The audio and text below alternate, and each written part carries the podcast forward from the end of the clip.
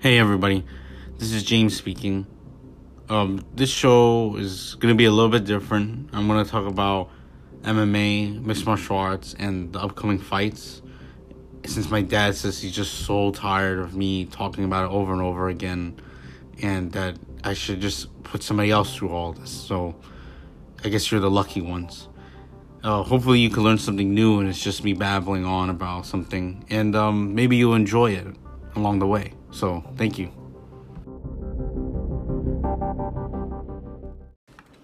Hello, everybody.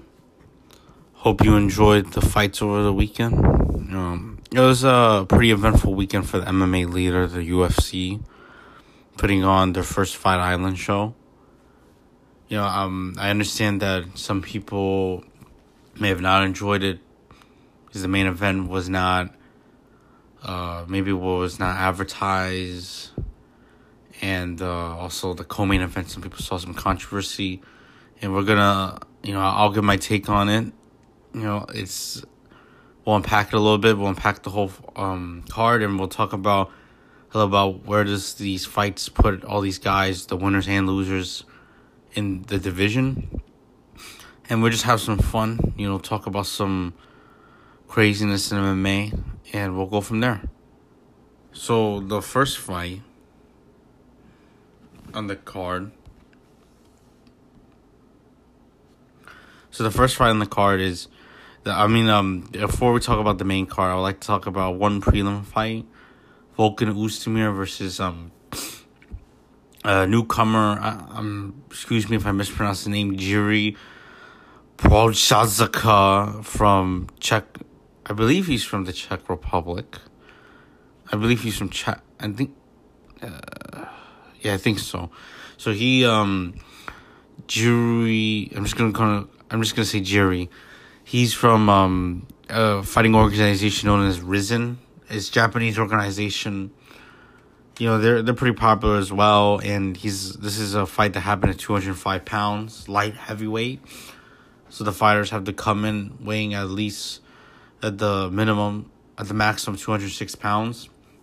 You know, Volkan Oezdemir was taking a big risk taking this fight. This is a guy who, not that long ago, like three or four fights ago, he fought Daniel Cormier and lost.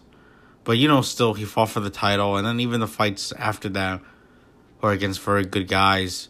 So there's a big risk taking on Jiri Proch, uh, taking on Jiri, you know, a new kid on the block.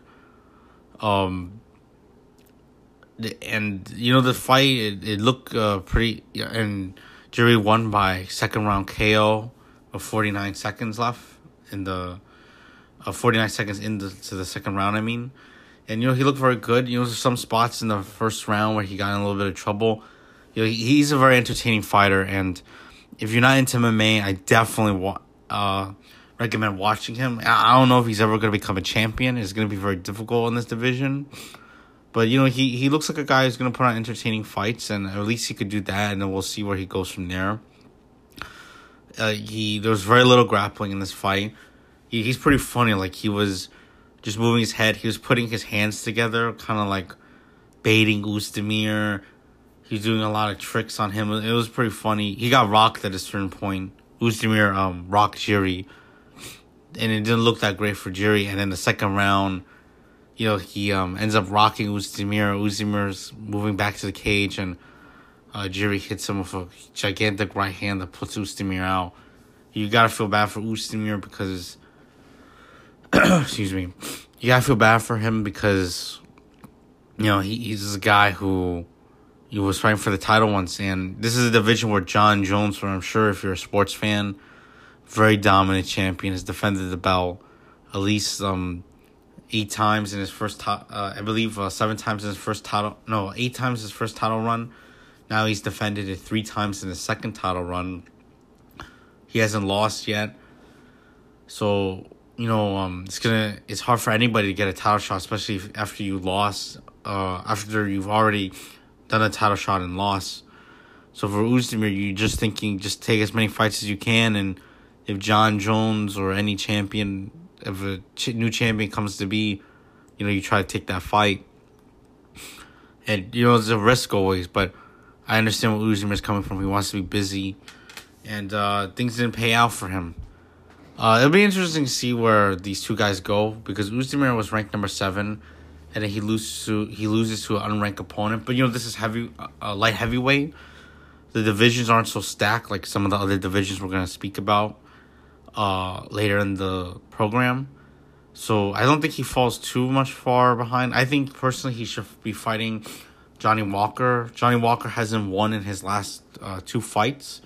Also, he's considered an unexperienced guy, but he's a big enough name that if Ozdemir beats him, you know, it's a big, uh, big accomplishment for at least the casual fans. And then he uh, also, um, you know, for Johnny Walker, there's some motivation fighting Ozdemir a guy who fought for the title before. For Jiri Prochka, I think he should probably fight either um, Anthony Smith. I understand Anthony Smith is supposed to be fighting someone in August. Either way, I think win or lose, uh, he should fight Jiri because I believe they're stylistically they're interesting matchup. Anthony Smith, a very long rangy guy. Jiri, a guy who's very tall in his own right and also they're both strikers, so I like to see that happen. Also, they're very two very different fighters. Anthony Smith, the guy who you know, no offense to him, I understand. Like one thing people should know, and I think a lot of people think assume this is that there's a couple of MMA UFC fighters who popular UFC fighters who are analysts, and sometimes they're very smart and intelligent, like Dominick Cruz, like Daniel Cormier, and it transfers to the fight sometimes. But then there's sometimes I believe there's fighters on the desk who people kind of put too much value into. They're commentators and analysts, so they have to be smart. Like Anthony Smith, I think he's a decently smart, intelligent uh, fighter. He has high fight IQ. Some people say he has high fight IQ, which means that you know he understands studying the opponent. He doesn't put himself at risk. But I totally disagree with that. You look at a lot of his fights. Um, you know, some of them he kind of doesn't fight the smartest. I would say he puts himself in danger. So I go against a guy like J- Jiri Prochazka, who's new. You got a lot to lose. You got to fight smart. So I think if Anthony beats him, he's gonna have to improve a little bit on his fight IQ. And if Jiri beats Anthony Smith, that means Jiri could pretty much do what he does, what he did to Ozdemir, to anybody in the light heavyweight division. And it'll be interesting to see him fight um, coming up. I'm definitely looking forward to it. Uh, the story behind him was that you know, I, as I said before, he was a light heavyweight champion in Rizin, and then he, um, you know, he what's it called? He, uh, he was uh, highly touted. You know, a lot of people talked about him. So, I'm definitely. I hope uh, we see enough of him in the UFC. Hope he stays active and all that jazz. Next fight we have the main car opener and Amanda Ribas versus Paige VanZant as I told everybody before, there's a lot of pressure going for Paige VanZant. Excuse me. And she, um, you know, she had a lot to ride on in this fight. And Amanda Ribas, you know, she has everything to gain. So, and basically the fight went how I thought it was gonna go. Um, Paige VanZant looked like in the beginning of the fight. You know, I understand in a lot of her interviews, she said she worked on a lot of her striking, a lot of Muay Thai. So, I mean, you know, fighting from a distance with uh, kicks, hard kicks, elbows, you know, um, punching combinations. Something that I thought, you know, it's a good sign for her because she needs to work on that. She looked like she was trying to find the outside because Ribas, um, even though Ribas is a very good striker in her own right, she has, um, VanZant thought that the worst of two evils is Ribas's submission grappling game.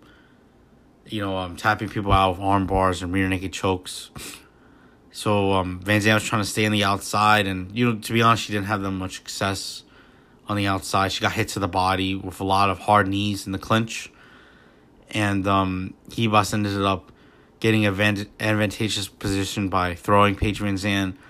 Um, she got a, she was automatically outside of Paige VanZant's guard. Guard meaning um, if you watch, um, we're gonna get to them later, but Jorge Masvidal versus Kamaru Usman when uh, Masvidal was taken down, he used his legs to wrap around Kamaru Usman. And the point is supposed to be that instead of um, Jorge not using his legs, it would be his upper body and arms versus Kamaru Usman's upper body and arms and gravity. So Jorge used his legs to protect himself to make sure uh, to gain a lot of power with ground and pound. Kamaru Usman needed to posture up, meaning that if Jorge's grabbing onto the back of his head, he has to break that grip. And now he has enough distance on the ground to really land some good shots. But Jorge uses, you know, things like his legs to help him keep Kamaru from what we call posturing up.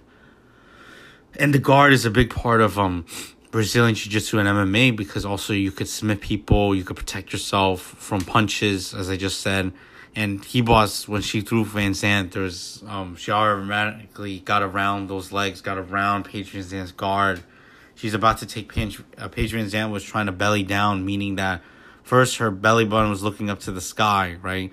And Ribas was on top of her and what we call side control. And side control is the main position where we um after you end up after passing the guard, and then she went to what we call scarf position, where um she kind of like uh how you say it Amanda Ribas wears Paige Van Zant like a, I mean Amanda uh Paige Van Zant wears Amanda Ribas's arms like a scarf, where Ribas's left arm at uh I believe um her left arm is around Van Zant's neck, and her right arm is um on top of Paige Zant's left arm.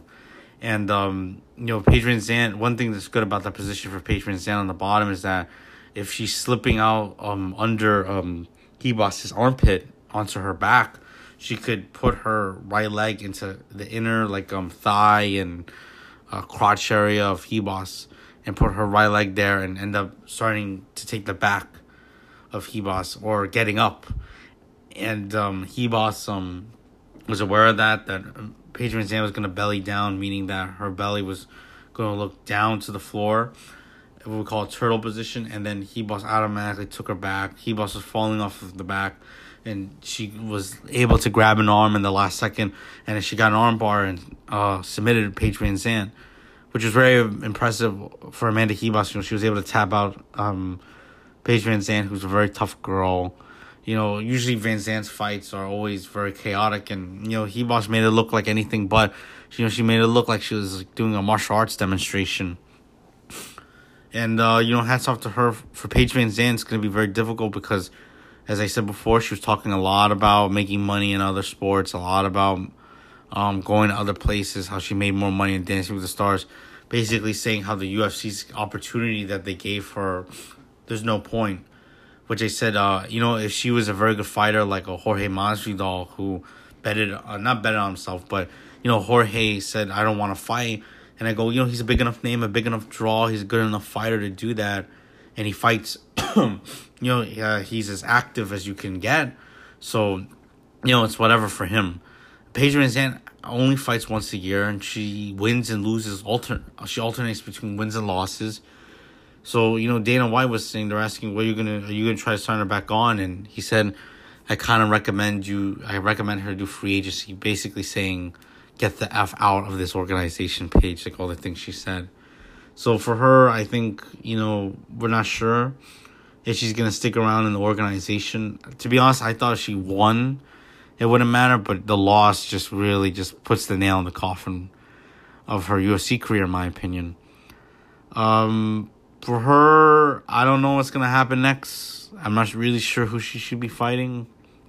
It's kind of difficult to see. Uh, perhaps um, Valentina Shevchenko's sister. I know Shevchenko's very high level, but you know this is the same weight class. I know that the, there was always rumors about them fighting Van Zant, even though you know she's uh, she doesn't she looks like she's down and out. I do believe she holds a, grappling a grappling and experience advantage over uh, Antonina Shevchenko, Valentina Shevchenko's sister. So maybe that could be one.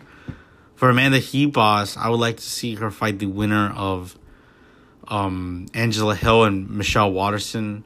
Michelle Waterson, Angela Hill, very well known as being top 15 fighters in the strawweight 115 pound division, where Ribas typically fights at. This fight was taking place 125 pounds, but Ribas kind of took like a detour for this fight because you know beating Paige Van Zant comes with so many um so many benefits, right? People know you more, things like that. So I think she should try to fight one of those girls. You know, they're very highly ranked. Um, you get a win over either one of them. It's uh, you know, you become it's a big deal essentially. So on to the next fight. the first real big um, high level fight um, that we talked about Jessica Andrade, former strawweight champion, as we talked about Rose Namajunas, another former strawweight champion, rematching second fight. Jessica Andrade won the first one via slam. If you want to um, hear my thoughts on that, go watch um, my pre-fight ana- analysis for uh, UFC 251. This one was uh, very interesting, very different from the second one. Um, Jessica Andrade by far took way less damage in this fight than she did in the first fight. First fight, as we talked about, you know, she was rushing a lot, kind of, to be honest, leading with, she's kind of doing like the face block where she blocks the punch with her face, which is no bueno in my book. And uh, Rose Namajunas, um, the first fight, you know, the reason why, in my opinion, she was able to um, land a lot of good shots on Jessica on the first one is because Andrade is moving forward, so she keeps giving her a sample of how her defense is going to look meaning that her defense is basically her just putting her hands up and hoping that uh, Rose uh, Rose's punches won't hit her directly on the, on the chin. And you can see the first fight that Jessica's eye was, you know, all swollen and stuff like that. This fight, um, you know, she had a very different approach. She said it herself in an interview that, you know, they go, "What's your strategy against Rose?" And she said that when she tries to hit, I'm not gonna be there. And to be honest, the first round and even the third and the second and uh, all three rounds, she did a very good job of moving her head. One thing that was very different was that she was moving left and right. Uh, usually Andrade just goes straight forward most of the time. She doesn't even have like a left and right, uh, we call lateral movement. And you know she was doing a good job because every time you move left and right, you know, in order to punch somebody, you typically you have to have the guy straight in front of you and or a girl and when the person goes to your left, you have to reset. You have to look to your left. And um, that gives the other opponent a second to um, hit you or um, gives them a second to rest or whatever they need to do.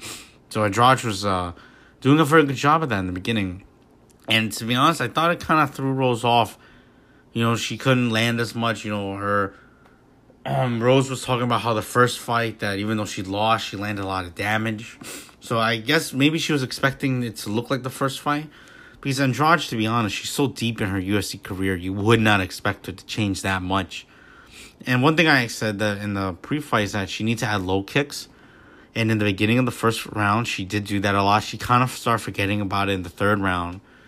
And one key thing about both ladies is that they were both able to make adjustments for example, Rose, um, she primarily used a lot for boxing in the first round, kind of like she did in the first fight, and she wasn't having as much success. You know, she was having success. She was hitting her a couple times with very good shots, but obviously you want to optimize how well you could do in each round. And you know, she was um in the second round. The coach started telling her you need to throw more knees, so you know, uh, and when she's coming straight towards you, um, throw some kicks which I thought the kicks for Rose could be very important because you, know, you get somebody like Jessica Andrade, she's moving her head a lot. It's important to kick because her body's gonna stay, most likely stay in that position. Also, the kick to the head is something I'm kind of surprised Namajunas didn't go to more because when Andrade is slipping her punches, right, typically, and this happens to a lot of people, it's very common. You know, she puts her hands a little low. So you fake the punch and then you end up with a kick going to the head you know, Andrade has to either have really fast reflexes, or she's gonna take that uh, shin, that shin of Rose is gonna hit the chin of Namajunas. I mean, uh, the the chin of Andrade. I was kind of surprised it didn't happen. I know that Rose tried a couple of creative things, like she tried to do um. She tried, she tried to do like the karate kid kick, the double kick, where you pick up your right leg and then you you use your right leg to give yourself momentum and jump with your left, and then you end up kicking with your left. Uh, Rose tried that. She tried to do a flying knee. The most amount of success, in my opinion, she had was when Andrade started to realize that Rose Namajunas was mixing up her attacks more, using more kicks. Andrade uh, started going for these empty takedowns. Empty meaning that she didn't really set it up well, so it'd be very easy for Rose to see it. And Rose did a good job of framing uh, Andrade's head off, meaning that usually when you need a takedown, you need to be close. Your head needs to be very close to the person's body so you don't get punched in the face.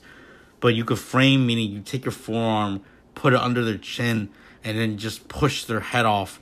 And Rose was doing an excellent job of that and, and, and hitting her with a knee to the head, which is something she talked about uh, improving. You know, Rose said that she worked at Minnesota Martial Arts Academy with uh, Guru Greg Nelson, who I've always admired how uh, you know his as an instru- uh, as somebody who teaches martial arts.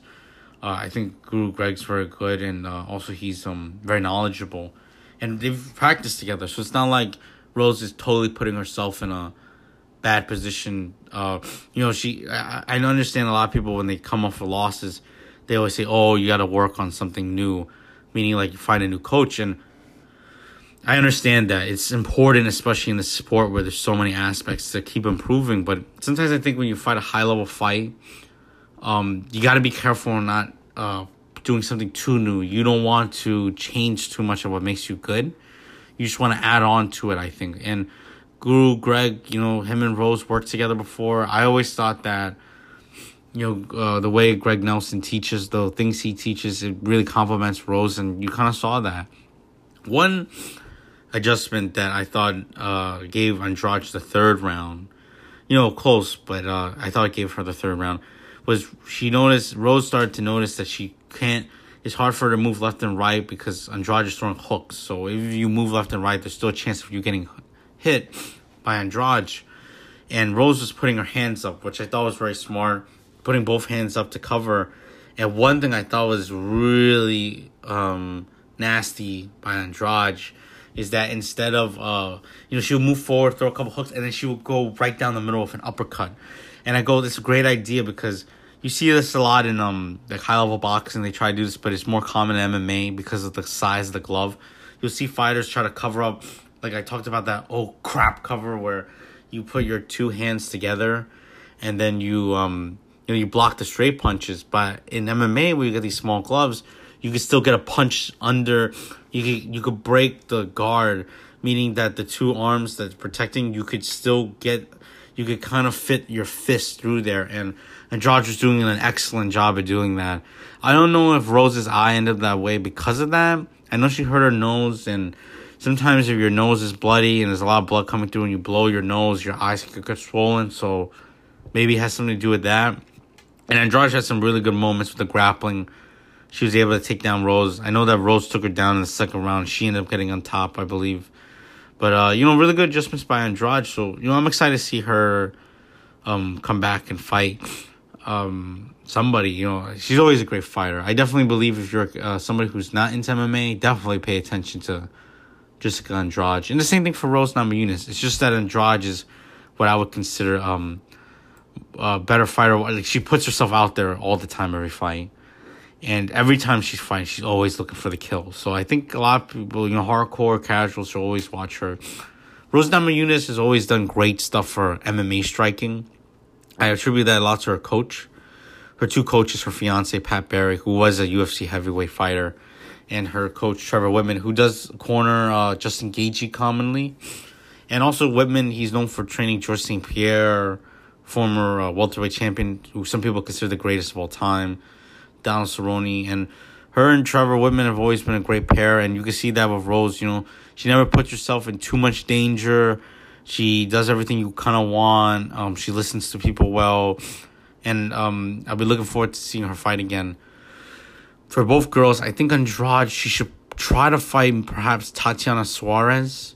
I know Tatiana is. I, I would love to see Tatiana Suarez. If you don't know, she's a gold medalist in the Olympics. Very good wrestler. Uh, if you, the easiest way to put it is that she kind of like a lot of people compare her to Khabib Nurmagomedov, the UFC lightweight champion, and at that she's very good at just getting on top and just beating the crap out of these girls. And she's probably the best wrestler in the division. And it'll be interesting to see her go against Andrade. She's um, has skills on the ground. She's um, she's nasty on the feet with her um, power and it'll be interesting to see. And also Suarez, I said she matches up well against most of the top five opponents, but I think do think she needs one more win. Rose Namajunas, it's interesting to see where she goes. You know, this was a tough fight. I think uh, she showed a lot of mental fortitude, which was my biggest question. I don't like to, you know, um, I think uh, the things she said in the past about mental health and uh, people caring for each other is very important and a lot of fighters always and I I don't like this about other fellow fighters, but some fighters kind of question her um her mental game because you know sometimes she falls um her love of the sport kind of falls in and out but you know she's always shows up she typically shows up and i understand that her past performances like when she lost on the ultimate fighter finale where she kept getting taken down and some people arguing like oh she was kind of getting mentally fatigued you know she was getting frustrated that's why she lost. And i said but you know she's grown up that was a long time ago. In this fight i think she's done everything she needs to. She revenged the loss she technically showed that she can make adjustments, which I think is a very important part about being a champion. You know, you could come out with the greatest game plan, and I think we're going to talk about that soon. You could come out with the greatest game plan in the world, but if that opponent doesn't end up being like how you wanted them to be, they just change one thing, you got to make adjustments. And I think Rose did that. She faced some adversity. She showed that she could come back. She showed that she could be calm. And I think a fight with her and the champion, Weili Zhang, would be amazing. Very similar opponent. Zhang likes to be explosive on the feet in terms of her footwork. So does Rose. Rose is probably the longer striker. She fights longer. She is probably the longer person. Zhang is not gonna have that. Um, you know, Zhang every fight she goes into, she likes to have that well-rounded game plan where she'll strike, and if she feels like she can get a takedown, she'll take it. I don't think she's gonna have that against Rose because Rose is very well-rounded herself, and it's just gonna be a matter of who's the better fighter. And I'm very much. I hope that's the next fight um they book for uh, Rose Namajunas.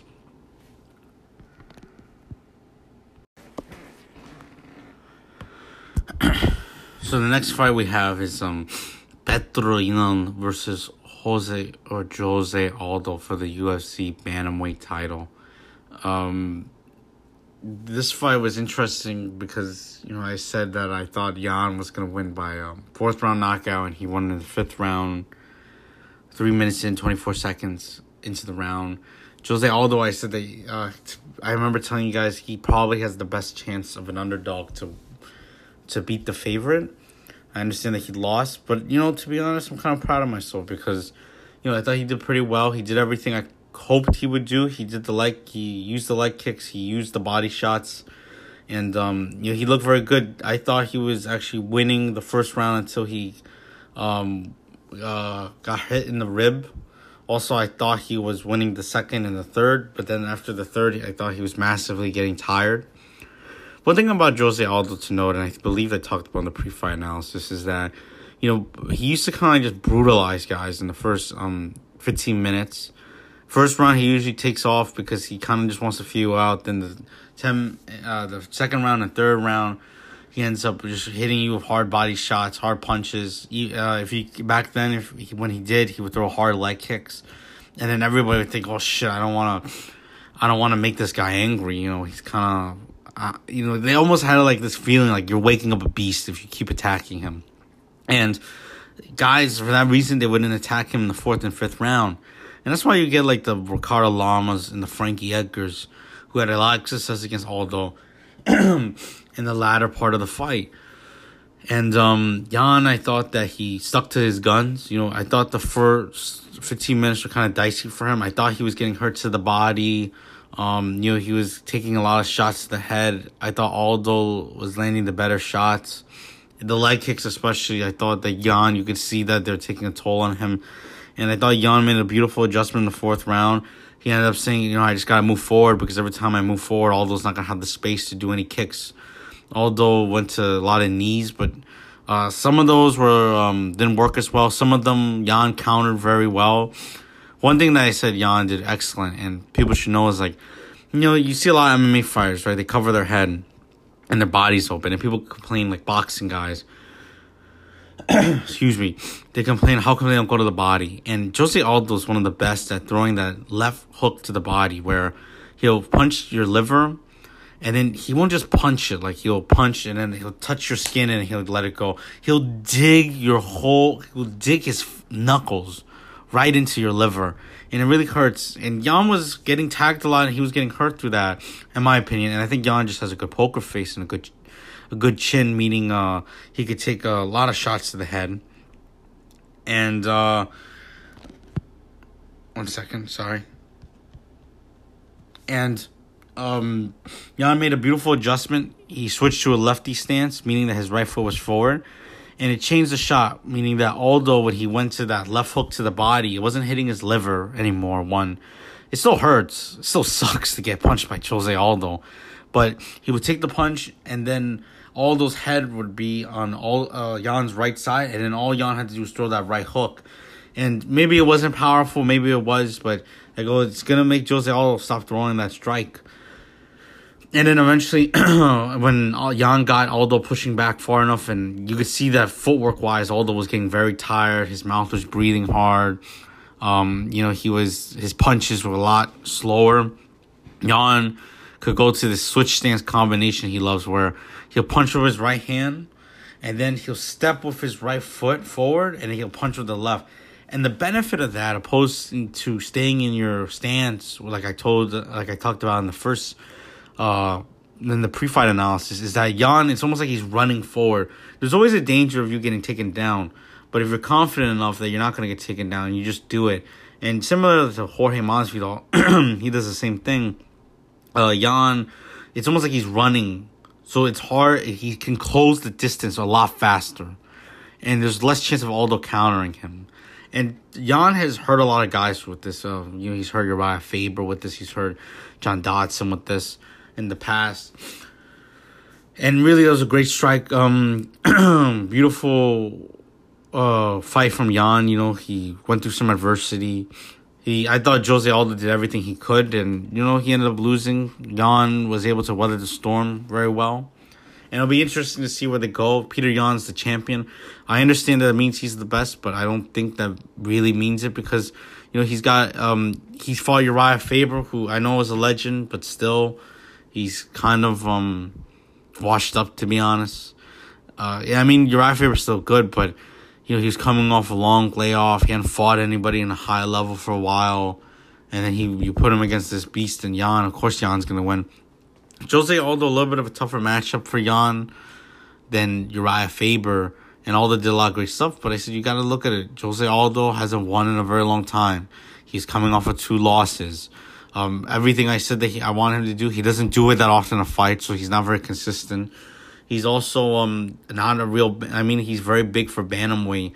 He cuts a ton of weight, and we always knew that that was perhaps going to play a factor when it came to his durability, his chin, meaning that can he handle a punch, or also his stamina, and it showed. Um, for both guys, I'd like to see Jose Aldo do a fight with Dominick Cruz. Dominick Cruz, former bantamweight champion. You know, a lot of people say Dominic's the best, and he's one of the had the smartest fight IQ, meaning that you know he could really break down the opponent and avoid the strengths of the opponent with strategy. But I honestly, I think Dominic. um, I think that's a little overrated in my opinion. I think he's very smart, but his past couple fights, like especially the Henry Cejudo fight, if you could get your hands and watch that, um, his fight IQ wasn't the best he's mainly known for his footwork. His feet, I think, are shot. Like he can't explode as much as he usually does because of all the knee injuries. He's had plantar fasciitis through the years. So I think he's a lesser version of himself. Of course, he could come back and win. If anybody could do, is Dominick Cruz. But I think that he needs to step down against an opponent who's not so high level, not as uh, touted and I think Jose Aldo's perfect. Um, when both of them were UFC champions, everybody talked about having a super fight between the two of them because they're only 10 pounds difference. Jose Aldo is now fighting in the same weight class as Dominick Cruz. I think it's a great fight. I think both of them could gain a lot by win beating each other. I think this is perhaps almost like a super fight. You know, former champion of another division versus former champion of an, of a, another division. So I think it's a great fight for both guys. They could gain a lot, both of them. Jose Aldo beats Dominick Cruz, he gets to beat the last guy and who fought for the title besides him and Peter Yan, which I think is great. Which could, if he wants to go for another title run, he could. Um, that's a very good argument.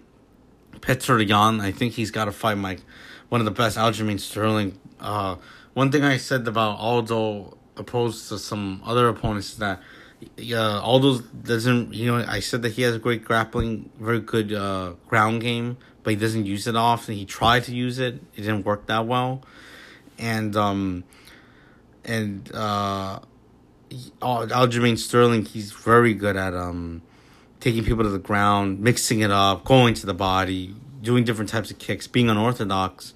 And I think, to be honest, to beat a guy like Yan who has a great chin, you got to put him on the mat because you it doesn't matter how good of a chin you have, meaning your durability or how much you can take a punch. If you eat a like a thousand punches on the ground, there's nothing that's saving your face from getting hit and then going to the canvas over and over again. And also, Funkmaster's got a really good uh, Funkmaster, meaning Aljamain Sterling, has a really good grappling game, very flexible on the ground, very long for the division very unorthodox with everything he does. Great cardio, very well rounded, very good experience. And I think, uh, you know, Yan and him have gone back and forth. Yan says that he respects him a lot and wants to fight him. Aljamain says he respects him and wants to fight him. I think that'd be a great fight. Maybe if they could open back up, uh, if people could come back, watch sporting events, maybe a fight at MSG since Aljamain's from New York and he hasn't yet to fight in the garden. I would love to see that. Um, that would be amazing. And, uh, and one more thing to talk about this fight is the stoppage. I understand a lot of people were saying Jose Aldo should have been saved, but I go, you know, Peter Yan said that he thought that Aldo was doing everything he could to stay out of being stopped, and I agree because you know Jose Aldo, you gotta think this guy did a ton to get to this fight, right? He's coming from Brazil, doing the COVID nineteen testing. He had to cut down a bantamweight, which is already not such a great time for him. I'm sure it's not a party, uh, losing all that weight. And then, you know, he makes it five rounds and then he did pretty well, had a good performance. And then, you know, let's say the referee decides to step in early, you know, I go, there's going to be a lot more backlash for that. And to be honest, Jose Aldo, I'll be, um, if he could get another title shot, I wouldn't be surprised. But, you know, this may be his last one, possibly. You know, I thought a lot of people talking about how he didn't deserve this one. So I would be interested to see, um, like you know I was saying like this may be his last one. You want to put all into it. I understand he's taking a lot of damage, but for somebody like him, you want to give him every chance. And he was moving. I know it wasn't he wasn't moving to great positions that were saving him, but you know he was moving, and I understand from the referee's uh, point of view. And uh, I'm excited because this division finally gets to keep moving again. Yan was talking about fighting contenders. He already said, like I said before, he wants to fight Aljamain Sterling, fight all these guys. I know guys like Cody Garbrandt wants to fight him. I think Garbrandt should totally just try to fight somebody else right now. Um, he, he just won his first fight against a guy who is considered out of his prime, who people beat him before. He was a good matchup against him. He should really try to fight someone like Marlon Moraes.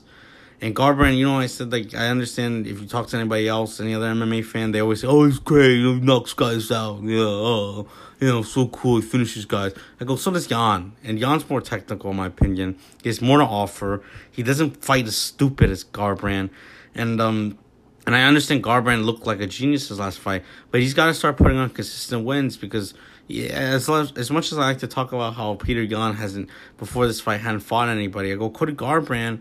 not until like 2017 did he really start fighting actual very good opponents. And I said that it would be a fight. I know some people are going to suggest Cody versus him. I don't think Garbrandt should get the shot. I understand that TJ Dillashaw popped for, uh, you know, for banned substances, but that fight with Cody, he didn't pop for those. You know, they checked his, he checked, they checked his um samples that he gave, and he didn't have the legal substances inside his system. So like Garbrandt lost those fair and square, and then plus he lost to Pedro Munhoz, who he was a big favorite against. So I say he just gotta right now. I think Cody's just got to um, keep being consistent, fight good. Guy. I think the key word is fight good opponents. That's something I think he's been missing. And then you know if he does that, he'll see Yan very quickly. But um, also I said Yan would open up as a huge favorite against him. You want to give Cody, you want to give everybody in this division the best chance they can to fight for the title. And I think Aljamain Sterling is that answer. He has fought so many high level guys, beaten them. And his last fight, he beated the number three guy in the world in less than a minute. How can you not put him against a title shot? Even Yan believes that. And uh, it's been proven. So the next one uh, is a lot to unpack. The co-main event, Alexander Volkanovski retains his title against over Max Holloway winning by via split decision 48 47, 47 48, 48 47 via split decision, meaning that two judges believe Volkanovski won and one judge believed Max Holloway won. so there's a lot to unpack on this fight. I want to address first what people believe is controversy that Max Holloway beated Volkanovski. So to make a rundown if you didn't watch the fight, um, Max Holloway was basically winning the first round. He knocks down Alexander. He hurt first. He staggers him a little bit with a right hand against the cage, and then he um he hurt him with a head, right head kick, which uh, Volkanovski had to sit down a little bit, and then the second round, Volkanovski looked like he was having a better round, using his um, range and kicks, doing a little bit better with the leg kicks, and then Max hits him with a um, hits him with a right. Uh, as Volkanovski's coming forward, he hits him with a right uppercut. Volkanovski has to take another seat down. Uh, he kind of had to take a knee. He was rocked, hurt a little bit. His, you know, his, his brain was a little bit rattled. He was able to survive.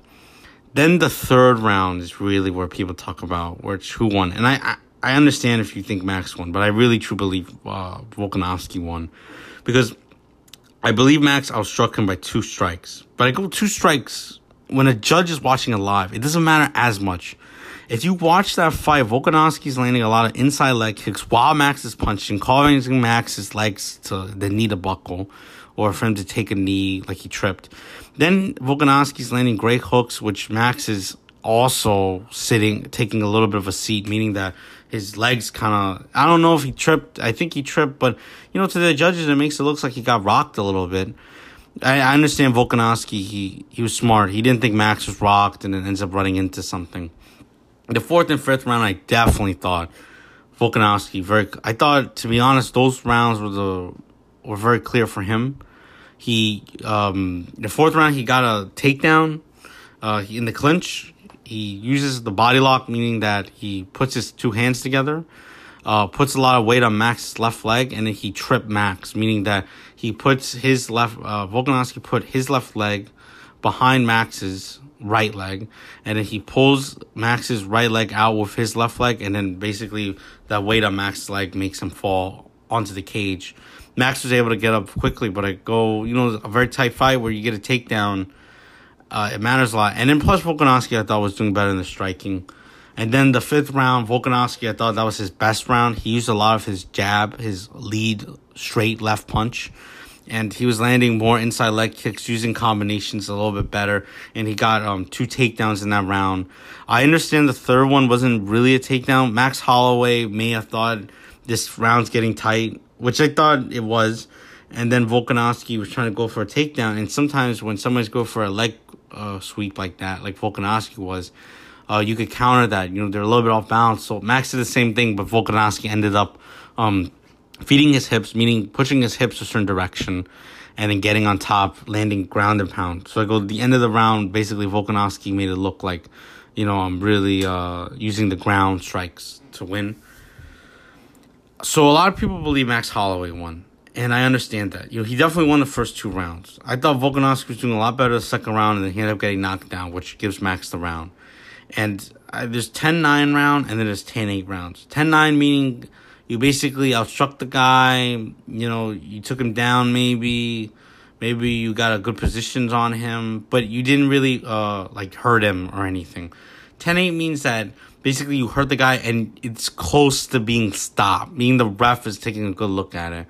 And I understand that Max he hurt uh Volkanovski twice, but I go those both times were never the ref was ever thinking about stopping the fight. Volkanovski, as soon as he got knocked down, boom, he came back up, started punching. Like uh, he, he was really trying to get him back. And go, that's not a guy who's about to get finished.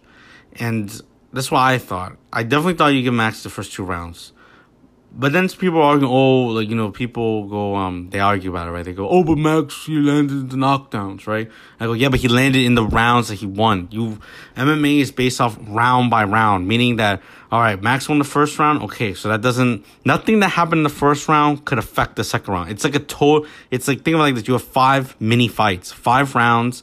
Each round is like a new fight every time. That's how you score it. And I thought Volkanovski did enough to make uh, the last three his. And I even thought the second round was competitive until he got knocked down. It wasn't like he was getting totally dominated that one. So I want to mostly talk about the adjustments Max Holloway made. How come he had way more success in this fight than the first one? So the first thing I want to talk about is kicks. He had a lot of um, kicks in this one, and one thing that's great about starting with kicks or even kicking in general against the kicker in Volkanovski is that when you kick one, um, when Max he was just primarily using punches the first fight. So I go, that's a whole total range Volkanovski does not have to worry about. You know, he he when he's kicking, all he has to worry about is Max gonna come back with punches. Now, when he's kicking, Max could throw punches, and he definitely made Volkanovski worried when he um hit him with that, dinged him with that head kick in the the first end of the first round, and um you know that was something that was great on Max's part. Another thing that I thought was really key was his stance. He stood way taller than the first fight. The first fight, he was almost like in a crouching position, just in case Volkanovski decides to take him down. Also, Max, one thing I said that was a disadvantage in the first fight was that if you stand so short, you make you're not as rangy anymore.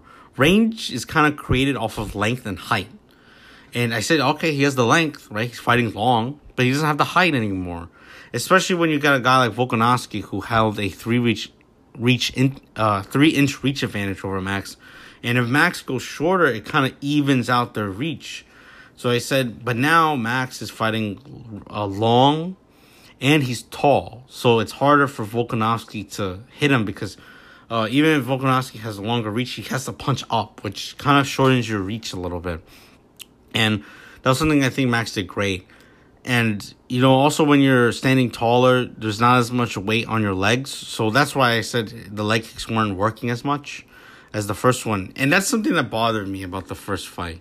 Everybody kept saying how, oh, I thought Max won. I cannot understand. I've watched the fight multiple times. I cannot understand a single reason why you would think Max won the first fight. Volkanovski definitely won the first fight.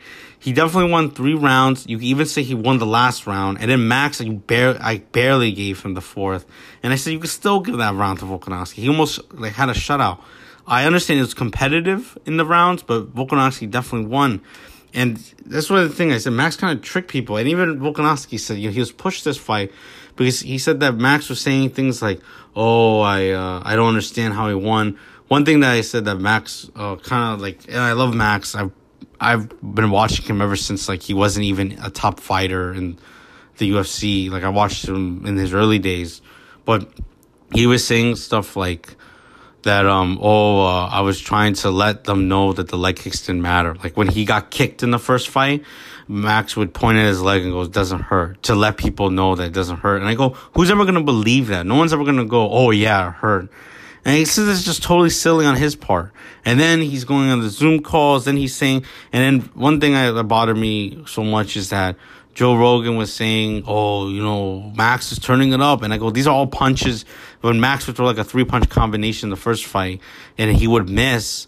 I go, he's not turning up anything. He's just missing punches right now. And I said that the the commentators were fabricating a storyline that Max the first fight was close, and then all of a sudden everybody's like, oh the first fight's close, and then Max says that the commentators were creating a story for Volkanovski, and I said that's total BS. This fight, I said Max did way better. Um, he made it very tight, very close fight. A lot of good adjustments, like I said, with the kicks, um, the stance. One thing that he did really well was that um, everybody seemed like that night was doing a Muay Thai stance where they would have a lot of weight on their back leg and make the lead leg light just in case they get kicked. Like Jose Aldo did it in his fight uh, to block the leg kicks and the body kicks of Peter Petrosyan, and Petrosyan tried to do the same thing against Aldo when he kept getting kicked. So Max, what he did was he would move forward, but every time he moved forward, he would lift his left leg really high. So then Volkanovski decides to punch or kick, he'll either push Volkanovski away with his left leg, or even better, is that he would his left leg would be up in the air and Volkanovski could kick it, but he's not going to take the full brunt blunt force of Volkanovski's kick and I said, and then Volkanovski has to be a little bit more creative with his striking. And um, yeah, that was really smart on Max's part. But I think in the end of the day, Volkanovski landed. I would even go on to say that in the fourth and fifth round, he landed the better strikes. Like if you watch the fight, Max kept sitting down a couple of times, like like meaning like his butt was going towards the ground when he got hit. There's even parts where, like I said, like people don't count it, but like Volkanovski was hitting him with a beautiful. Like one big adjustment I thought he made was his jab. Despite being a very short man, for this weight class against Max Holloway. Volkanovski has an excellent jab, very long, has many ways to set it up. You know, and that's a very important thing because having a great jab could really, you could do anything. You could pair your jab off of a cross, pair it off a combination, kicks, takedowns. And I said that if you watch the fight, he started having lots of his jab because he started blinding Holloway. You know, his right eye started he started blinking a lot, Max. And Volkanovski was able to pair it off with his left inside le- his left leg kick a lot because he made the jab hand uh, when he threw the inside kick, he would put up the hand to make Holloway think that he's punching, and then boom, the kick will come. And that was really smart stuff by him. And then, and then even Max, like I said that in my opinion, I said that if he thought that he was he deserved the win, or he thought, and I think he knew he thought it was close because he went for that takedown. Then he should have tried to be more aggressive. Like Volkanovski, when he was losing, he had to think, how can I get inside Max Holloway's range to land safely? And I thought he did that brilliantly. And I don't think, to be honest, if Max won, I wouldn't have a problem with it. But I did think that um Volkanovski won. That's just my opinion. I I, I could see the argument for both sides. I thought Max did fought beautifully in this, the beginning of the fight. But I just thought also like uh, one problem I have with MMA, but I hope it goes away. But I said though that if you're a champion, you play to this. It's not your fault. Is that usually when you get a very close fight and you're a champion, the challenger has to take away the belt from the champion. You can't just have it be like a close fight and it's sort of like um like you cannot be beating the champion coming off a close fight. That's the idea. And I said, and this was a close fight, and especially Volkanovski, his best round was the last round. So you can't you can't end like you can't be getting like, beating the crap out of the guy. The guy survives, and he's like, "Oh, I did enough." Like that's never how MMA title fights end and that's a big part of it. And I said that Volkanovski, when he fought Max, he was able to finish well the first time, and I go, he did the second time, which I I hope that's a rule they take away soon. I know it's not really a rule; it's just something people do, the judges do, and I hope they take it away. But you know, if you look at that and then you look at the round, you got to look at round by round. You cannot be looking at the overall fight. Then I think Volkanovski, you know, he played the game right. And uh, you know, for Volkanovski, there's a lot of open, a lot of opponents he could fight as the new champion. You know that he um, had a run in with a Korean Zombie. My father was almost in the middle of that. I love that story. Like we went to go watch Israel Adesanya versus Yoel Romero in Las Vegas, and Volkanovski was there to be there for his teammate Israel Adesanya. You know, they both train at the same uh, gym. And my father, every time he kept walking around at the same hotel Volkanovski was in, Volkanovski was always in front of him in line and stuff. It was hilarious. And then my dad decided to go like check something out. And then as soon as he checked it out, the news report said that Korean zombie saw Volkanovski and they had they not they didn't get physical, but like he was saying like, "Oh, I want to knock you out" and all this stuff. And Volkanovski, he, he didn't he didn't like. Well, he wasn't bothered by it. He said, "You know, he's I'm a champion. I'm the champion. He, he's got to do that." And I totally understand that. That's what he's got to do. I did the same thing when I was come when I was uh, looking to fight for the title. So no hard feelings at all. And then I and then I was making fun how maybe my father would have if Volkanovski and the great Volkanovski and Korean Zombie were to fight, my dad would have broken up probably. You know, put them side by side, and then they could put my father in the promo if they fight. So, anyways, uh, Volkanovski, Korean Zombie's probably the number one guy for him, just because of the drama between the not the drama. You know, there's a little bit of a backstory. Um, you know, there's also Brian Ortega. I know he hasn't fought. You know, he was Max Holloway, one of Max Holloway's title defenses. His only loss is to Max Holloway. However, Brian Ortega hasn't fought ever since that fight. It's been two years, two freaking years since he fought in that fight. And there's rumors that him and Korean Zombie are gonna fight. So perhaps Volkanovski could fight the winner between them. You know, both guys have give a lot of challenges to him. Volkanovski gives a lot of challenges to both of them. So there's tons of people. There's also, I'm sure people are mention to beat Marga Sharipov. I'm sorry if I can't say his name. It's very hard to say. But um, he's very good. Very good long fighter, kind of like Max Holloway. Probably a little bit more sting in his strikes slightly. Very good grappler, but he gets very tired after the third, after the second round. So it'll be interesting to see how they match up. You kind of get the well roundedness, the cardio, the pace of Volkanovski versus the uh, finesse of Zabit Magomedsharipov. Um, for Max Holloway, it's interesting because now he's lost to the reigning champion twice. You know, for him, if I was uh, his um, manager, I would tell him wait it out a little bit, see how Alexander Volkanovski's title reign goes. If he defends his first title reign, uh, defend if he his second title defense, Volkanovski's uh, next fight up, if he ends up defending the title, then maybe perhaps Max Holloway moves up a weight class. He's very very big for um featherweight. He's five eleven. People constantly always say, "Oh, but he looks so small against Dustin Poirier." But I go, the thing is, is that they look like the same size before and after uh, during the fight. If you look at Max, he says it himself. He weighs 190 pounds outside the octagon. He is a thick, thick boy, and that's a lot of weight to cut. And your body, it's hard to reject. Like when he's trying to cut weight, he's basically getting his body to reject any water. And I go, that's not very healthy. In my opinion, that showed in this fight a little bit when you could kind of see when Volkanovski were to hit him, Max's eyes would kind of get glassy and roll around and stuff like that. It's not always a great sign. He's only 20 years old, so he's only going to get bigger. Like Volkanovski, I said, he probably, outside of fighting, he probably weighs like 160 at the most. He's not the biggest guy. And when my father almost broke up that fight between him and Korean Zombie, he didn't look that big either uh, compared to how he fights when he look the shape he's in in the octagon. Max is a big big boy. I think he could gain some size if he wants to. He doesn't have to. And I think there's some incredible matchups for him. You know, there's the rematch between him and Conor McGregor.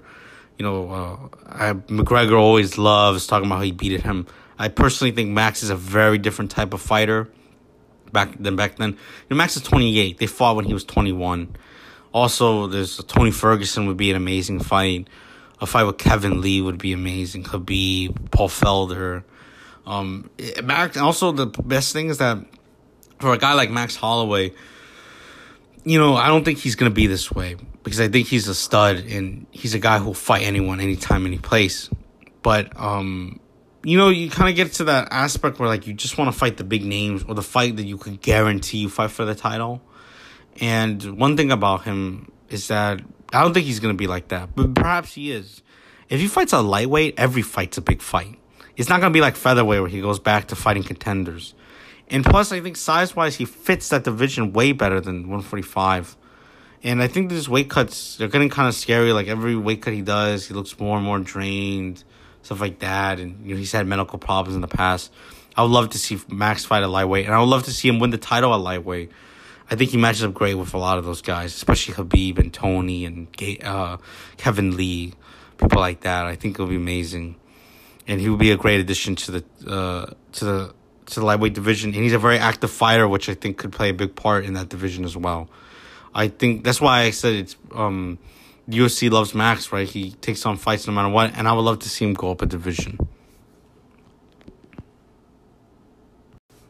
So the last fight we got, the bull, the most talked about one, the main event, Kamaru Usman versus Jorge Gamebred Masvidal. Um, you know, this fight I I picked Usman to win. It would be great to see Jorge get the win. Uh, I hope one day they'll fight again and Jorge gets a full camp. That is really what, uh, for me, that's why I learned about this fight. You know, nothing, I, I feel like I didn't learn that much, anything new about this fight. I kind of knew that Kamaru Usman, if he really commits to the wrestling, he'll get it. Jorge Masvidal, I thought that, um, I, I thought he would have success on the feet. He had more success than I thought he would. You know, I thought the first round looked beautiful for him. He was just tagging Usman left and right. Even when Usman was making smart decisions, coming in with his jab, kind of coming uh, protected, Masvidal was just finding shots um, pretty regularly. I thought Masvidal had really good elbows off the break in the clinch. Um, really good knees to the body. I thought he did what he had to. He understood that uh, Usman really does a good job of defending one strike not like three or four, and he did that very well, Masvidal. He used combinations. Also, I thought that Masvidal's kicks played a big part. Um, you know, Usman, one thing I laugh is that the second round, Masvidal kept hammering his calf over and over again, which I thought was going to play a big part, and it kind of did. And Ma- Usman, you see him smile, and I go, whenever somebody smiles like that, that means it hurts. You know, and um, uh, one thing I understand, uh, it's just very clear. I thought Masvidal definitely won the first round. I don't know how anybody thought Kamaru Usman won the first round. Usman, I even thought looked a little tired. He looked a little lethargic most of the fight, most of the time, just trying to take him down. And to be honest, I I wouldn't be. Uh, I kind of thought the ref was gonna step in because I understand those kicks to the legs. You know, that's him doing work, but you know, some referees they see that type of stuff and they'll just stop the fight. They'll they'll pause the fight and separate them. And I thought that was gonna happen. Also, some points I kind of thought like he was just like the second round, for example, when he was just pressing his head against him. I didn't think he was working for strikes. I didn't think he was working for takedowns. And you know, that's why I said like I would like to see the judges like for example, when Usman's going for these takedowns, and Jorge had like a very good percentage of takedowns defended. I think it was like seventy percent of takedowns have been defended throughout the fight, which is the highest against a Kamaru Usman. Uh, a fight besides the, his last fight, but his last fight, Kamaru Usman went for zero takedowns, so I don't count that. But that's the highest round uh, takedown defense uh, against a Kamaru Usman opponent, and they say that's really good because you know, like Usman, he took down Tyron Woodley, who everybody said what he wasn't going to be able to take down. And Tyron has a better wrestling pedigree than Masvidal. He took down Rafael dos Anjos, who is a black belt in jiu-jitsu, very good grappler in his own right, who a lot of people think is better grappler than Masvidal. And then look at uh, Masvidal. He's able to defend more takedowns. He was able to get up every time. And I would love to see him in a full camp because, you know, getting up, stopping the takedown, a lot of that has to do with fitness level. And he said it himself uh, before and after the fight. He goes, I don't really think I have enough to go five rounds. And he kind of like tried to fight that way. Like the first round, I thought he was really trying to get him out of there. Then the second round, I thought he's trying to rest against the cage and then he'll try to explode in like every two minutes. And he did do that. And I thought he did very well. Third and fourth and fifth, I thought Usman was just holding against the cage and using some good clinch strikes. He did what he had to do to get the win. I would be interested to see in the future because he's going for these takedowns, right? And they're being defended. And clearly the judges score that. And I think they should be scored, right? You're being the aggressor. But I don't think they should be scored so much. Like, I think of it as the same way as like you punch and you keep making the person miss the punch. I think of it the same way. You defended it. So it, it, you're going to reward somebody for a failure kind of thing. I do think that the wrestling, you know, I go to do that against a guy like Masvidal is very big. I understand why Masvidal on the lead up to the fight he was saying like, "Oh, Kamar dude is oh he just likes to smell crotches," right? I understand because Usman, I I, I think very highly of him, and I kind of thought, oh, Masvidal has the wrong way. He, he's not. He's thinking of Usman the wrong way. He's not that type of fighter. But to be honest, I could see why he said that because when he got him to the ground, there wasn't a lot of damage when they were up against the cage, there wasn't a lot of damage either. Even when positionally, I thought Kamaru Usman wasn't doing that great. Like every time they would end up in the full guard, and then Jorge would just try to get up, or he would try to stifle his ground, uh, keep him close with that ground and pound. Like I explained before, one bit of important thing for Masvidal was that he controlled like when, uh, for example, when you saw Masvidal throw those devastating knees to the body, he would cup, he would take his the cup of his hand, the palm of his hand, and wrap it around the crown of Usman's head, and that's a very good leverage. It's very hard to pick your neck up. It has to be a lot of strength. So he'll pull him down into his chest. So and it's very difficult for a guy like him, anybody to really generate a lot of ground and pound. And Masvidal was doing a good job at that. Plus, Jorge didn't have his trainer, um, his head coach, um, Mike Brown, who I always say is kind of like, if you listen to their corner, he's kind of the guy who brings everything together for Masvidal. He, um, you know, it's very unfortunate to hear that Coach Brown uh, tested positive for COVID, but he's kind of like the guy who brings everything together from the striking, the grappling, the jiu-jitsu, the wrestling, and he didn't have him. He was kind of Jorge kind of had to use his what he knew to get out of the grappling positions. He even said it himself. He goes, he probably should have fought a little bit smarter on the ground, but um, that's how he ended up. Uh, he also had um, you know, he didn't have Coach Brown. He had Bo Nickal, who is a standout wrestler, probably one of the best wrestlers, right? Definitely right now, and maybe one day ever. And Bo was giving him really good advice. Like one thing that I said, like I, am the Kamaru Usman's past fights, a lot of people deem it as boring, and they, a lot of people kind of say, "Oh, it's the same as this one." And to be honest, it wasn't the most entertaining fight, and I understand that's why some people say they can't get into MMA, and I totally understand that because I go his last fights, he was doing a lot of good ground and pound, a lot of good positions, right?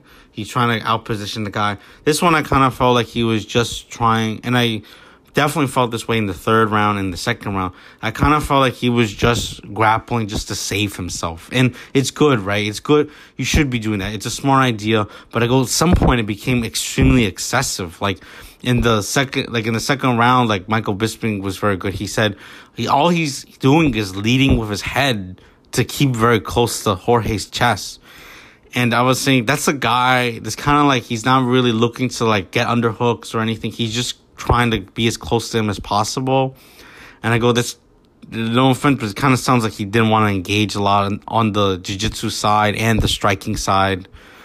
And I go, there's kind of a little bit of like stalling. So uh, I'm going to talk about it on my podcast with Anthony uh, because you know he's one of those people, and I totally agree with him. You should figure out. I, I think you should try to figure a way around that. Like, if I see a guy on the ground, I want to see a guy who's out positioning somebody, doing ground and pound, getting the submission, getting the knockout on the ground. And I thought Kamaru Usman wasn't doing any of that. And to be honest, it was because he kind of underestimated Jorge Masvidal because he was saying, "Oh, I could strike with him. When I get him on the ground, he's gonna not know where to go." And then Masvidal, I said he looked very calm, even for a guy who, was like tired from round two. So I, I, that's my biggest takeaway. I, I would like to see the rematch between the two of them instead of the rematch with Colby Covington because Masvidal, I said, in that like little fraction of striking, even in the fifth round where he was really trying to work his way to get back up, he was still trying to knock him out, and I thought he was having really good success. So technically, with this fight, you know, uh, striking wise, Jorge Masvidal was doing a really good job of using kicks, which we talked about was going to be a factor. Um, Kamaru Usman, I thought he looked a little. I thought, uh, to be honest, his wrestling, in terms of MMA wrestling, looked slightly better than his usual fights. Uh, sometimes, sometimes he went back to what he usually does. But what I mean is, like, usually he would just push you against the cage and go for takedowns, which he did do in the fourth and fifth round. But he had like this really, really nice, like, um, Masvidal tried to come in with this hard right hand and he ducked under it and took him down. And you can even see Jorge was like, oh crap, I didn't know he could do that. Uh, that takes really good timing, and Kamaru Usman did that very well. Also, Kamaru Usman, you gotta give him credit. He had a different corner. This one, he didn't get to train with his usual corner because his original opponent, Gilbert Burns, trains at the same gym. And Kamaru Usman decided to have a different um, head coach in Trevor Wittman. And what I was afraid for him is that he would try to do some different techniques that he usually doesn't do and get in trouble. And Wittman was really good. Like, um, you could tell that Masvidal was reading Kamaru very well. And his code, you know, like Wittman very made it very simple, right? He said, keep the freaking right hand, your left hand up, man. Like you're getting hit a lot on that side. And um, he gave him good advice, but I thought Kamaru was just kind of shocked on how such a little time Masvidal was tagging him a lot. And um, you know, I loved it. That's why I want to see a rematch between the two. Uh, you know, Usman got to do what he had to. Hopefully, his next fight will be more exciting. I understand why he did it, but I also, I do believe the amount of talk he said he should have tried. Um, you know, try to do more damage on the ground. I'm not even asking him to stand and bang. I'm just saying, you know, he said that he was gonna be so much more dominant on the ground, and he didn't look that way. Um, for both guys, Kamaru Usman, I would like them to rebook the fight with Gilbert Burns. Burns, the thing that the difference between him and Masvidal is that Burns is very good on on the, the ground, on his back or on top. Also, you got to take in the factor that they're both training partners, so maybe Burns knows something that we don't. That's um in Usman. Clearly, we see if he's in trouble, he goes tries to spam takedowns, which he was doing against Jorge. And what I wonder is Gilbert Burns. He's a decent striker, not as good as Masvidal, in my opinion. But Burns, um, if he hurts him, right, what does Usman do? Does he try to take him down? That's a terrible idea. Burns is uh, very good off his back, very experienced in the ground. Plus, they train together, so he may have something in his back pocket. So I think that's a fight that could really push him. There were two guys that are kind of similar. They both go forward a lot. Uh, that's the bad thing for Burns. If he ends up not being able to go forward and realizes Kamaru Usman's size and physicality is too much for him, he's gonna have a tough time fighting backwards. Which is one thing I said. Masvidal, uh, my opinion, did better than any other Usman opponent. Is that he's much better fighting off the back foot, meaning that he could go backwards, move side to side, and still land strikes. And uh, Burns is gonna have to go, you know, figure a way around that. Uh, I know that a lot of people are talking about Leon Edwards fighting Kamaru Usman, but the thing is, is like Edwards, he hasn't fought in over a year. His opponents weren't that great um, to begin with. Then the opponents who are top names were coming off of losses, things like that. So, and plus Burns has beaten a lot of the guys Edwards has fought. Um, some of the guys he's fought, I mean, like Gunnar Nelson, and plus Burns has beat Tyron Woodley. I understand that Bur- Edwards was like saying how because of the pandemic that he couldn't travel. But I go, this fight island was this opportunity. They asked him and he said he couldn't, they said that he had a weight problem. He was too high up in weight. I totally understand, but I go, he shouldn't be complaining that the next title shot's not going to him. He should have known, uh, you know, there's some part of me that says he should have known that is a very big chance he doesn't, um, get the title shot. Plus, I said that a lot of people, I think most if you had to vote between Colby Covington, Gilbert Burns, Jorge Masvidal, Leon Edwards, Stephen Thompson, Tyron Woodley, the top six opponents, I would probably put down that Edwards would most likely come as the biggest underdog, just because Usman's beaten him. You know, um, the stereotype Edwards is a British fighter. The stereotype is that the wrestling isn't as good, and that's how Usman beat him the first time. Now Usman's even better than before, things like that. So I said Edwards, he's got to be the guy who really impresses people, and so far he's just kind of been putting people off a lot lately. So I said I would like to see Burns versus Usman. Um, Jorge Masvidal, he could either fight Leon Edwards because he had the famous viral moment where he machine gunned Edwards in the face with the three piece in the soda. Oh, that was great when he was like, uh, "Oh, why don't you come over here?" And then Jorge ended up just punching him in the face. I recommend you watch that video because everybody who's like, "Oh, Jorge Masvidal is just another, just another Conor McGregor." Look at that fight. Look at when literally Jorge Masvidal is in England. He knocks out Darren Till, the English fighter that everybody came to watch, and then he goes backstage. Leon Edwards starts yelling at him, and then bang, he shows what happens when you start to yell at him. I go, that is a guy who is a true fighter. You can't question it. So I go, they have unfinished business a little bit. I'll be doubtful that he takes that fight because Masvidal may look at it as like I don't want to fight Edwards because it's not worth it. Or personally, I think stylistically they match up well because Jorge's a great striker with good wrestling. Edwards is the same, but Jorge will push the pace a little bit more. He's also fought the better opponents. He has the more power, in my opinion. He's more experienced. I would love, personally, my fight I would love to see is him and Colby Covington since they both lost to Usman. I don't think that's gonna happen because Masvidal one Covington's coming off a loss. He's also stylistically he's supposed to be a bad matchup, but after because of the wrestling, like you would think Covington could just spam a bunch of takedowns as well. But the thing is, is like Masvidal showed really really good takedown defense in this fight. So I go for Covington. That may be a bad fight for him possibly. And also you got the backstory. There are training partners in American Top Team. There's a lot of videos of them. They weren't only training partners; like they were living together. They were best friends. Uh, Covington lived on his couch on Masvidal's couch. Ma- uh, they even fight like their striking is a little bit similar, like the certain types of techniques they do. So, um, you know, I would love to see them fight. I think style. It's a great idea of a super fight uh, slash money fight with two popular figures in the sport. Also, you know, this makes sense uh, ranking wise. Um, maybe they'll do that one. I think that's more likely than Leon Edwards. Or I think uh, Masvidal goes back to fighting Nate Diaz because he said that he wants to, uh, you know, him and Nate had a good fight. Personally, I thought Jorge didn't look like he was in any trouble during that whole time. But, you know, it was for the BMF belt. You know, you don't want to end the fight with a doctor stoppage for the baddest mother. And, um, so I understand where Jorge's coming from. I would understand if they do a Nate fight. I would watch it. Everybody would watch it. Um, that's probably the most likely, but I would love to see a fight with him and Colby Covington. That would be amazing. I think very interesting wise in the martial arts sense, how they both match up with each other, and also story wise. Um, so that basically uh, recaps the fight.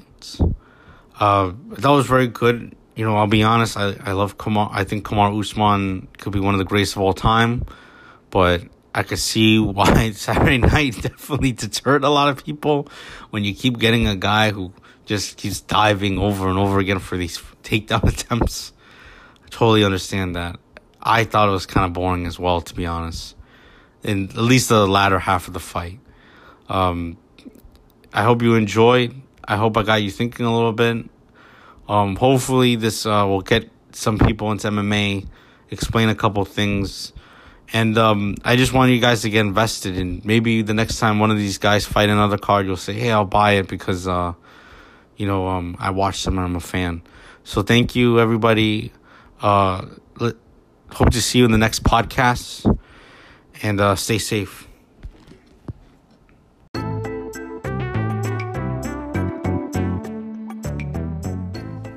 If you like what you were listening to, then bless you. I still don't know how you got through it. Please subscribe to Fans United and give us a you know a little rating. Do it for the future and do it for the audio world. Thank you.